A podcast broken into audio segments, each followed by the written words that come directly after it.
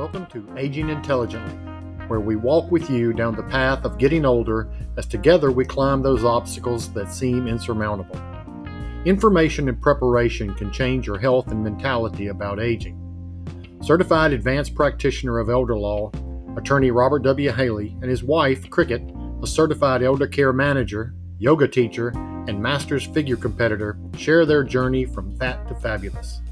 Robert and Cricket discuss their research, personal experience, and interview other experts in the fields of elder law, care management, finance, nutrition, fitness, and even travel, so you too can be holistically well and secure wherever life may lead you. Now, let's continue our journey.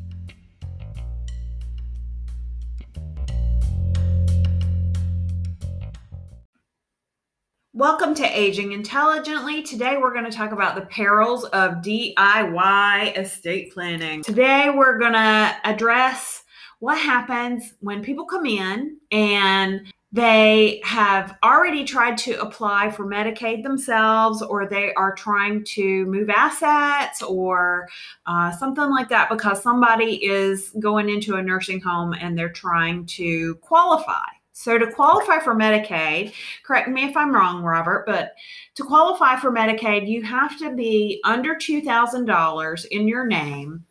Right. Right. For the applicant. For the applicant. Medicaid so, in a applicant. married couple, we can sometimes move assets into the spouse's name, but there are limitations to doing that. You can't just randomly decide I'm going to move all my assets to my spouse and still get my my wife on Medicaid. There's a lot to it. That's right. And some people uh, go to the Department of Social Services in Virginia and apply for Medicaid on their own.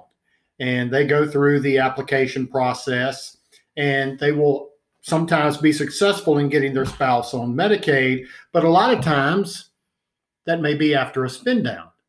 And that spend down could have been something that we could have helped them avoid. Right. And DSS is not going to give you any advice whatsoever about how to avoid a spend down. That is what they are after is that spend down. Right. Right. Remember, an eligibility worker is there to assess eligibility. They're not there to practice law. They're not there to tell you you could do this and save money or you could do that and save money. They won't Uh, even like give out our uh information really Right. you know i think that's even like a conflict for them to refer you to an attorney Right. but there's nobody in virginia that does estate asset protection planning towards an estate in regard to medicaid other than an attorney you can't get this from a cpa or a financial planner or anything it's got to be through an attorney is that, correct That's right. So let's look at the example if somebody went on their own to social services and they reported uh, countable assets in the amount of $150,000. Okay. The result from eligibility would be spouse in the home, the community spouse, we're going to let you keep $75,000. Now, and we'll put your spouse on Medicaid after you spend $75,000 because that's that's the amount they that divide it equally right the amount up to a minimum and a Mhm. maximum and that they come up with the amount that the community spouse is able to keep right and the other So depending part on of a where down. the whole skew of things are, you may be spending down two thirds of your total assets. right if you if you have a lot that's yeah. that's exactly right and that's what um, elder law and uh, an elder law attorney and asset protection can do we can help you avoid the spend down in a married couple situation for the most part um, so when we hear things well i got my wife on medicaid myself my first question is always how much did you spend down uh, because if they had any kind of assets over $30000 there was a spend down so in that case, the do-it-yourself Medicaid application cost you money in the long run because you did a spend down that was unnecessary. right. And in a married couple, there is no spend down that is necessary. Correct. Uh, for the most part, that's exactly right. We may have to liquidate assets or sell some things, but once they they turn into cash, then usually we we can protect those as, as part of the the asset protection plan. Right. And in a, a single person, we can save mm, forty percent, less than half of an asset Yeah, of we- their total assets for a single person who's not married. Right. We tell them uh, for a single person situation, uh, we usually try to protect for roughly Medicaid. half, right. roughly Applying for half, Medicaid. sometimes a little more, sometimes a little less. It's it's it's mainly dependent on what their income is. Right. If they have more income, then we're able to save more of the assets. and if they have like if they have millions of dollars, it's a whole different plan. Yeah, if, if you have over a Then- million dollars, you're not applying for Medicaid. Right. But still there's like there's ways that we could um shelter the Well, you- vast majority of it do like a five year look back a five year Uh, five-year trust. trust That's exactly right. We would like that. you would minimize the risk of the the person living longer than five years in the nursing home. So we would want to fund a revocable trust with five years worth of money, and then put everything else into an asset protection trust. So if by some chance they did outlive the five year money, then they would be eligible for Medicaid. That's right. Okay. So one of the other things that that I, if somebody tells me they got uh, they got their spouse on Medicaid by themselves, I will ask them, did you have to sell any insurance policies? No. Be- because You if mean you sell have or liquidate? liquidate, well, that's what I mean, liquidate. If you have a cash value insurance policy, which is whole life, variable life, insurance policies that build up cash over time. The Medicaid regulations assume that cash is available to you to spend on your care. So, as part of an elder lawyer's job, when they're assessing an asset protection plan, uh, we're going to look at what's the cash value of the policy versus what's the death benefit. If I have a policy that has a cash value of $20,000 and a death benefit of $100,000, if I can save that policy, I just saved your family 80 grand. So, just because the worker would say, this is a countable asset, you need to liquidate the policy. Yeah, they would just say liquidate it. Right. We try to protect the policy as part of what the spouse can keep. And there are different ways you can do that by transferring ownership or, or keeping it as part of your CSRA, the Community Spouse Resource Allowance. But again, the elder law attorney knows this. He has that knowledge to look and say, I need to protect this policy. Now, if the death benefit and the cash value are roughly the same, then it's just you know, a decision by the family. Do you want to keep it? Do you want to sell it? There's nothing really lost. But when you lose $80,000 worth of death benefit, that's a terrible result. You want to try to protect that policy at, at all costs. So again, DIY is not going to make that happen. That prop that policy is probably going to be liquidated, and you've just said goodbye to eighty thousand dollars in death benefit. But there are even smaller issues like with uh, insurance that are like a ten thousand dollar policy that is in their name and it's a ten thousand dollar cash benefit or or something like that. Might be a ten thousand dollar death benefit or maybe you only get seven hundred dollars out of it. But there are things that you can do besides just liquidating, right? Correct. For right. any size insurance policy. Right. That's one of the things that we are going to evaluate as part of as part of putting together an asset protection. But if plan. you're working through DSS, then they're just going to say liquidate it. Right, It's in, it's, if it's in that person's name that's applying, they just tell you. or even if it's not in the person's name, it it's still a countable asset. well, so it has to be dealt with. And and the do-it-yourselfer may not know that they can keep it as part of their spousal allowance. Right. And and sometimes though people have like insurance policies that they've taken out for their children That they are still the owners that of. they're still the owners of. And so then they're like, well, you got to cash it. You know, those things sometimes get to be issues as well. So what about an IRA?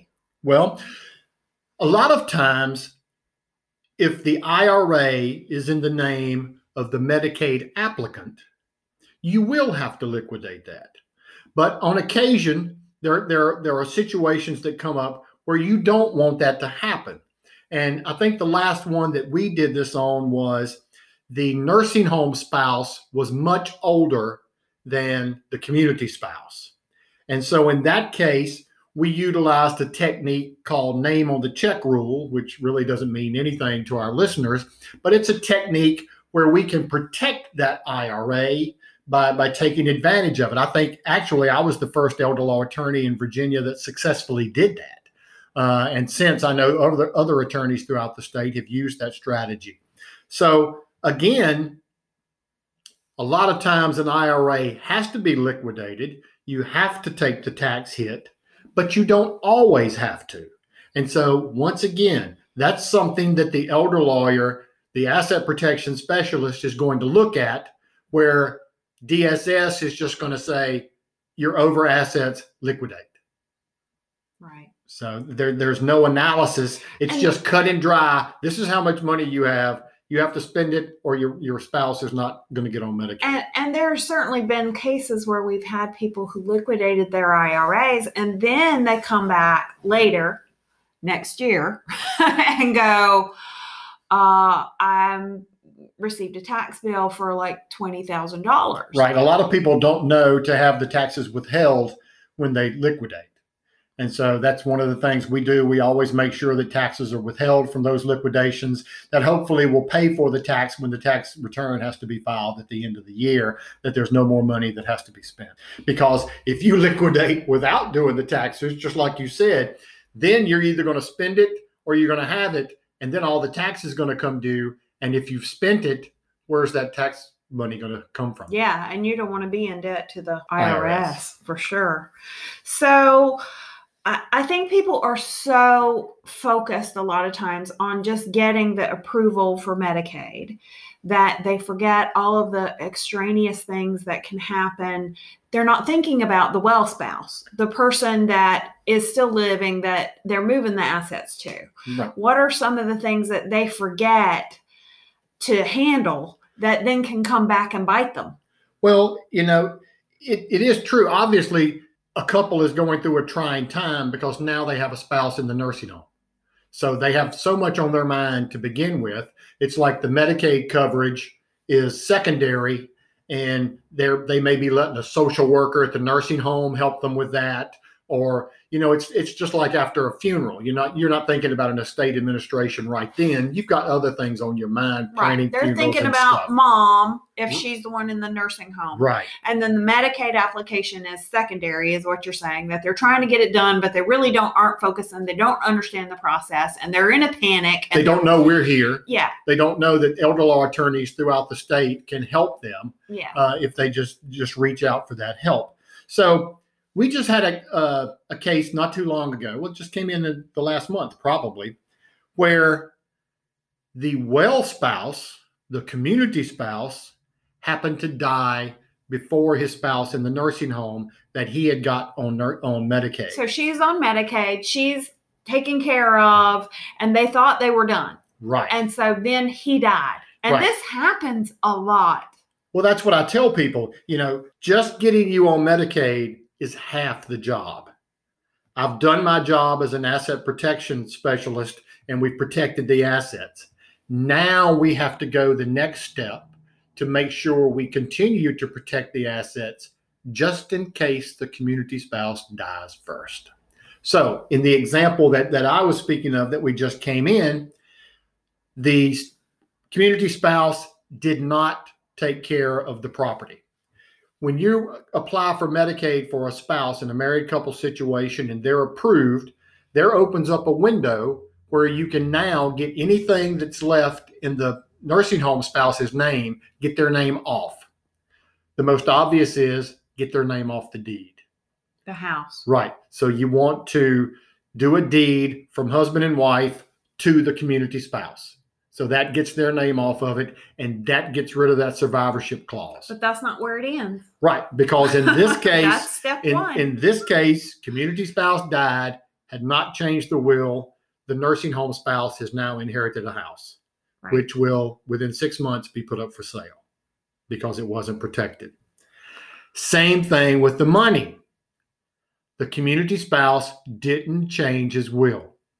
And of course, they left everything to each other when they their did their original will. Correct. So when so if you don't go the extra step of changing the deed and updating your wills, And then if- changing any other beneficiary or pay, payable on deaths or anything else. if you don't do that, if you happen to pass first, as unlikely as it might be, your spouse in the nursing home just inherited everything, which now all of my asset protection was down the tubes.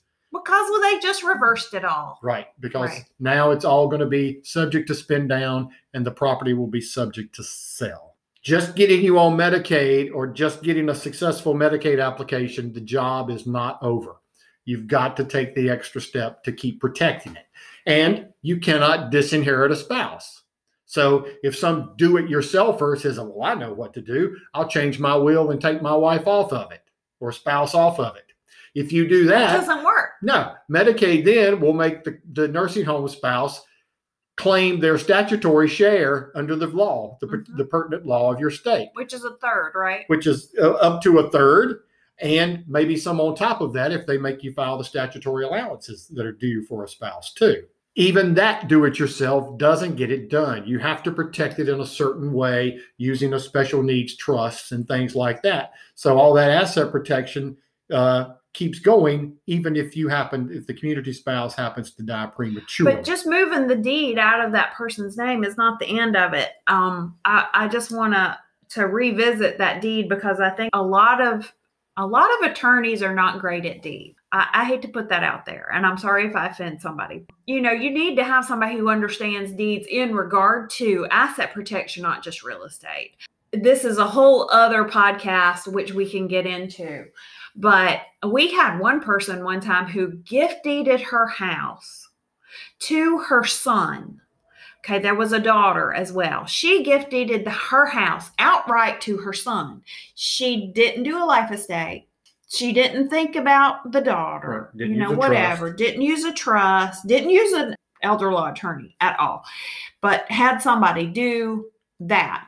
Just outright gift to the son. The son then actually did a no trespassing for the daughter. So mom's living in a house she doesn't own at all. Right. And the son doesn't like the sister. And so he then makes a no trespassing for her to not be allowed on the property.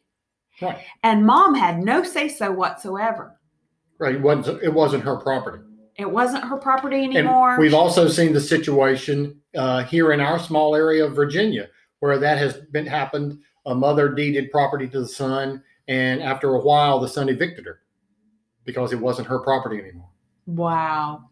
So that's the difference between just a lawyer, maybe a real estate lawyer or any lawyer that thinks they can do a deed, and an elder law attorney.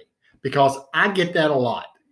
Like virtually everybody that comes in at some point in the consultation will say, and I want to put the property in my child's name.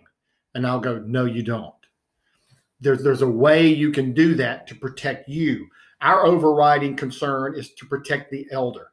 Yeah. Not So- just leave it to the children Right. who then can take advantage of them. And there are ways you can do that through certain deeds. You can do that through a trust. There are many ways to get the property out of your name for Medicaid eligibility purposes, but not to put you at risk by you no longer owning your property. Uh, a thing we also always get uh, when we do seminars, there's always somebody that comes up and they'll go, I'm just going to put everything in my child's name money, everything. And, and banks are bad about that. Banks are, are one of the first to say, well, they, the teller told me to just put my daughter's name on my account. Right. And then I don't need a power of attorney. Right. Well, you just gave half that account to her. Well, technically, the the daughter, if they did that, could go in and empty the account. Yeah. What's even worse is they just give all the money to their child, and their name is known it nowhere. Now, your child could be the most honest child in the world. Yeah. And they can say, this is mom's money. It's got my name on it, but this is mom's money. Right. They can be very respectful and, and understand that and be following the family rules. But in reality, Honest children can get sued. Honest children can get in car wrecks. Honest children can get divorced. And when they're in a deposition and a lawyer, a personal injury attorney, or a litigator is looking for money, and they say, What about this money? Well, that's The- mama's money. That's not going to work because mama's name's not on that bank Mm-mm. account anywhere. So you put the elder, the elder in this case has put themselves at risk by losing control of all their money. In all of our asset protection techniques, the elder is always in charge or always protected until the last possible moment where a transfer may have to be made. But that's the last resort. We're always leaving that elder in control or leaving them them with a, with a as trust liquid or as something. possible. Exactly. Right. You never have to give up control to think that you need to do that to qualify for Medicaid. There are ways around that, and just giving your stuff away to try to get uh, Medicaid eligibility. One, it's a bad idea. Two, it seldom works. Three, you have to, even if you did it and everything worked, you have to get through a five year look back period before it has any effect. right. And then And, and if you didn't get through that five years, you've got to hope the child didn't spend all of your money because you're now you're going to need it when you have to go to the nursing home. Right. And and I I have yet to see anybody who gave substantial amounts of money to their children years in advance for any of them to still have that money. Right. And and it is not uncommon in this area for people to come in to do asset protection and they are well I gave $50,000 to each of my children 3 years ago Right. or something like that and mom needs to go on Medicaid today today. And so now we've got $150,000 in gifts, That we have to try to work around, and sometimes you may not be able to Yeah, work around which it. means And now mom can't get Medicaid. yeah, she's going to have to pay $150,000 in for her care before she would qualify. And the children don't have it. They didn't keep it. You know, they used it on their house or for college educations or, you know, it's it's a generous thing to do, but elders really need to be aware of the implications of making high value gifts Right. late in life. Right. Remember, tax free gifts are not Medicaid penalty free gifts. Yeah, People that's confuse totally that a lot. Things. Those are Right. not You even. could give a gift that's tax free, but still get you in trouble when you're trying to maintain Medicaid eligibility. you know that five year look back period, Right. and even something as simple as I gave my car to my niece, or I gave my car to whatever, or I bought tuition for my grandchild, or something like that. Those are all gifts. That could get you in trouble. Mhm. Uh, there's a, I think there's actually a Supreme Court case out there somewhere. Evan Farr always brings this up. He's a, uh, a colleague of mine from Northern Virginia. In this Supreme Court case, they state that the Medicaid rules are some of the most complicated, arcane, hard to work with rules that are found in government. And that's exactly right.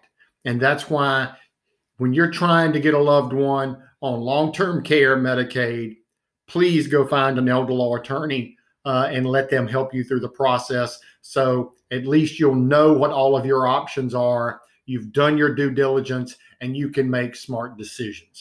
One more thing I wanted to talk about about do it yourself. Uh, and it's not asset protection, but it has to do with powers of attorney. Recently, I saw my first Susie Orman power of attorney. Uh, if you're not familiar with her, Susie Orman has a show. I think it plays on public television uh, on Saturday nights or something like that. And she's always promoting, It's like an infomercial, Right. isn't it? I mean, it's something like that. yeah, She's promoting her software, right. or now I guess everything is cloud based, where you can create your own documents and trusts and things like that. Well, I had never seen one. And I think I actually went to the website one time and was going to buy one, but it was actually more than I wanted to pay just so yeah, I I, would think see. they're like five hundred dollars. I'm not sure the I don't know. But but anyway, I had a client come in and I asked them if they had powers of attorney, and they go, sure. And there it was. The, I knew it was a downloaded form, and I'm like, where did you find this? And they go, Susie Orman. And I said, this is worse than I ever imagined. Oh, really? It was two pages. Oh no. It was So our powers of attorney, just for reference, people, our powers of attorney are like 32 pages long, and it gets longer every year because we review it every quarter, and we end up adding something to it. Right. And and what makes people so mad when they have their powers of attorney and I tell them they really still can't do asset protection with those is because there are general grants of authority and specific grants of authority. When people read the clause in a power of attorney that says, I give my agent the power to do virtually anything I could do, they think that covers everything. But there are certain powers in the law that some people call hot powers because they're very powerful. Mm-hmm. And for you, for an agent to have those powers, you have to specifically and explicitly give them those powers. It has to be spelled out. Right. The the two powers we're always looking for primarily are does the agent have the power to transfer assets out of parent's name? And do they have the power to transfer assets to themselves? Because most of the time the agent is a child. Right. And so- Self dealing. And so they have to have the power to do that. If they don't have those two powers, they can't do asset protection. And we have to go to court to get the power to do that. which and means that a could be- guardianship. That could be four, five, six thousand dollars. Right. It's according to what jurisdiction that's you're court in. case now, as opposed to being able to handle it all privately. Right. So you think you went cheap on finding your power of attorney, but at the end of the day, your loved ones are now going to have to pony up thousands of dollars to potentially do a guardianship or conservatorship to get the power to do what needs to be done. So that's a problem. The other thing that no one thinks about is in almost every power of attorney, a clause is in there where you actually give your agent the power to change beneficiaries and to change the way things are titled at a bank. You don't want to give your agent that power because I can tell you many cases where a power of attorney using that power that was given to them, whether it was unknowingly or not, has then changed the beneficiary of the insurance policy to guess who themselves. I, I had one one time where they changed it to their children, Right. um, which that wasn't what mother's wishes were. Right. You know, so So we advise changing things we like advise our clients to one, do you know who your beneficiaries are? Have you checked it lately? Are they right? Are they the beneficiaries you want? And if so, we say my agent may not change the beneficiary clause. And we make it very prominent in the form. So if they take that form to an insurance company and try to change the beneficiaries, the insurance company is going to see it and that's not going to happen. and, and it's not that you know every child in the world is likely to change something and do it dishonestly it's just that if the agent let's say there's five kids and the agent makes a change to her child well she just slided all of her sisters out of that Right. right so that's not the point So the point after- is to let mom's wishes be Right. After doing this for 25 years, I trust no one. And so the paperwork is going to reflect that. And we're going to do everything that we can to protect the elder and to protect the assets, secondly. Is do there- it yourself is not for the practice of law. Yeah, it almost always turns out that it costs so much more. Either they don't do their powers of attorney, they don't come in and ask for help, and either they end up in a guardianship, which is thousands and thousands of dollars, a court case. And then on top of that, they have to have court supervision over the conservatorship for moving assets. They have to do accountings and inventories and da da da. Right. So that's a whole thing. I, it almost always ends up costing more. And we're not cheap, but it's still in the long run, it'll cost you more to do we're it not by cheap, yourself. but we're good. well, that's and we know what we're doing. Uh, we limit ourselves to what we do. We don't hold ourselves out as general practitioners of doing a little bit of everything. yeah, we don't do divorce. do We, two don't do things. child support. We don't do anything. And most elder law Like that. attorneys are that way. They're very focused on what they do. They're not general practitioners. They're experts in their field, and it's well worth anybody listening to my voice. If you get in any of these situations, look for an elder law attorney. If you're in Virginia, just look for the Virginia Academy of Elder Law Attorneys on the web, and you'll be a, you'll find an attorney locator on there, and you can find an elder law attorney near you. Thanks everybody for listening to us. Remember to like and subscribe this podcast, and that way you will be notified every time that you get there's a new episode. If you have any questions or you want to comment, there is now a new addition to the bottom of the Anchor podcast where you can add your comments. Thank you again. Thank you all.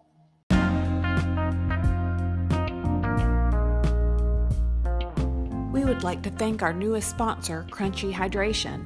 They have four light, refreshing flavors which are matched to each chakra center. Ingredients include amino acids, extracts of green tea, hemp, chamomile, holy basil, and Himalayan salt. nourishing your body while you rehydrate. I really enjoy my crunchy hydration treats not only because it fits easily into my meal plan, but matches the aging intelligently goal of having a healthy lifestyle with purpose. Crunchy hydration, mindful hydration that fuels the brain and uplifts the soul. For 15% off your order, use the code CRICKET15 at crunchyhydration.com.